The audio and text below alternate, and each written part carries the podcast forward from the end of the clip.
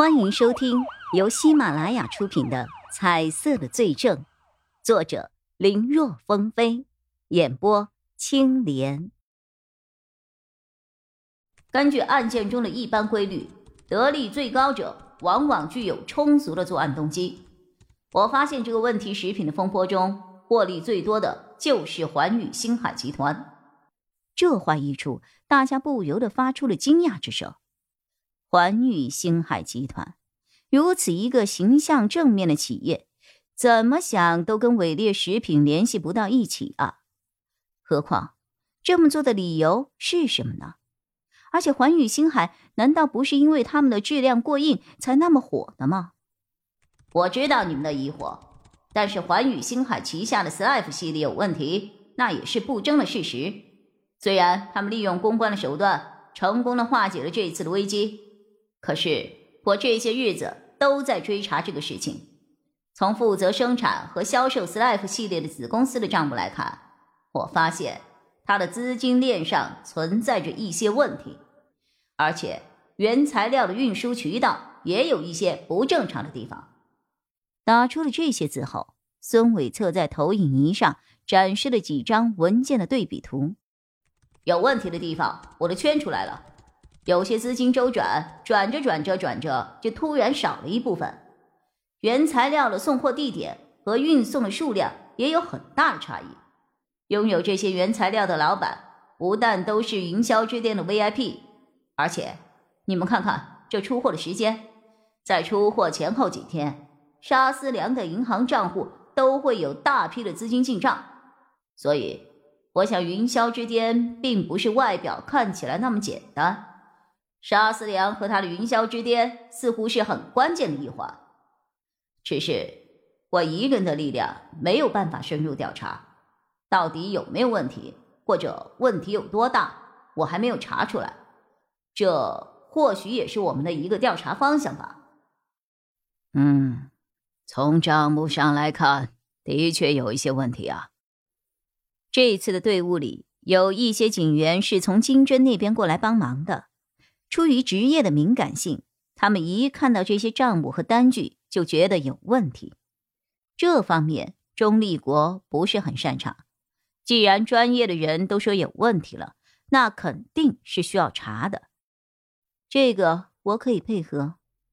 高毅毅这个时候发话了，他是法医，但同时也是环宇星海集团的大小姐。早年的时候。父母还曾想把他培养成公司的接班人，所以他对公司各个档口的负责人都十分熟悉。由他出面去协调调查的话，会事半功倍。钟立国本来还在想，让他调查自己父亲的公司会不会有点不太合适，但是他了解高意义，也明白这个案子现在最重要的就是时间，拖得越久。幕后的人发现白丽蕾已经被扣押的可能性就越大，那么他们找到这些人还有相关的证据也就会越难。稍加考虑之后，钟立国立刻决定放手让高毅毅去做。信任是一切的基石。孙伟策的电脑技术再厉害，可到底只有一个人，人多力量大。如今有了金针和其他警员的协助，只用了两天就追查到了很多的东西，也确定了他之前的一些判断。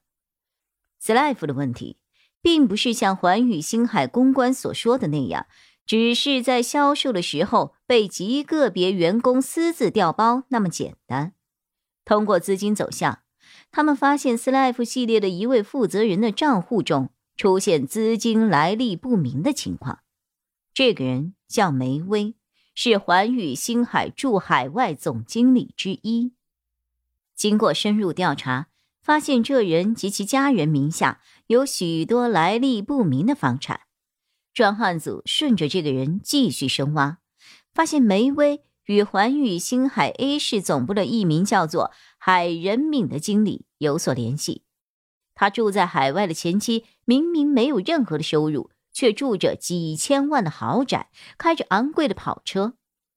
调查发现，是海仁敏在获取那套豪宅和跑车所有权后，立刻就与妻子离了婚，然后以婚内出轨为由净身出户。这个套路和钱金国的手法是一模一样啊！如果找不到确凿的证据证明这是一起有预谋的财产转移，那么追讨起来会十分的困难。另外，虽然发现了梅威和海仁敏都有不法的收益，而且和斯莱夫造假有关联，但这和他们现在正在调查的案子之间是否存在联系还无法得知。如果有关联，那这两个人和幕后的那个人会是什么关系呢？各种问题之下，钟立国决定先按兵不动，以免打草惊蛇。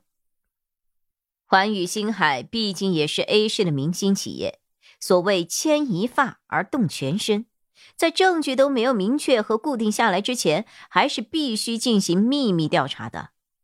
这期间，叶一辉是最为活跃和积极的一个人了。哪边确定了有问题，他都要屁颠屁颠的凑上去看上他们一眼。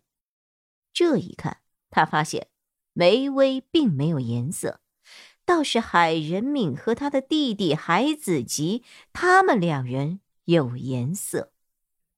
经过调查，这两个人都是供职于环宇星海，而且都是区域经理，只是负责的地方不同而已。不过，兄弟两个性格却截然不同。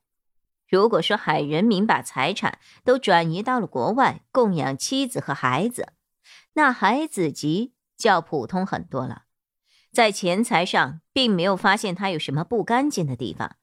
他喜欢投资，也获利不少。结婚了，但是没有孩子，夫妻感情很稳定，而且在 A、B 市还养了一个情人。除此以外，就没有发现他其他任何不对劲儿的地方。但是，越看起来毫无问题的人，在这个时候反倒会让人觉得越发的奇怪。办案久了，叶一辉也有了自己的一套直觉。他总觉得弟弟海子吉似乎有什么东西在勾着他，可这种感觉没办法作为调查的借口啊。他了解钟立国，这个人看重的是证据。在这个每一分钟可以说都很重要的时刻，钟立国会觉得梅威和海仁明两个人更值得去调查。本集播讲完毕，感谢收听，更多精彩内容请在喜马拉雅搜索“青莲嘚不嘚”。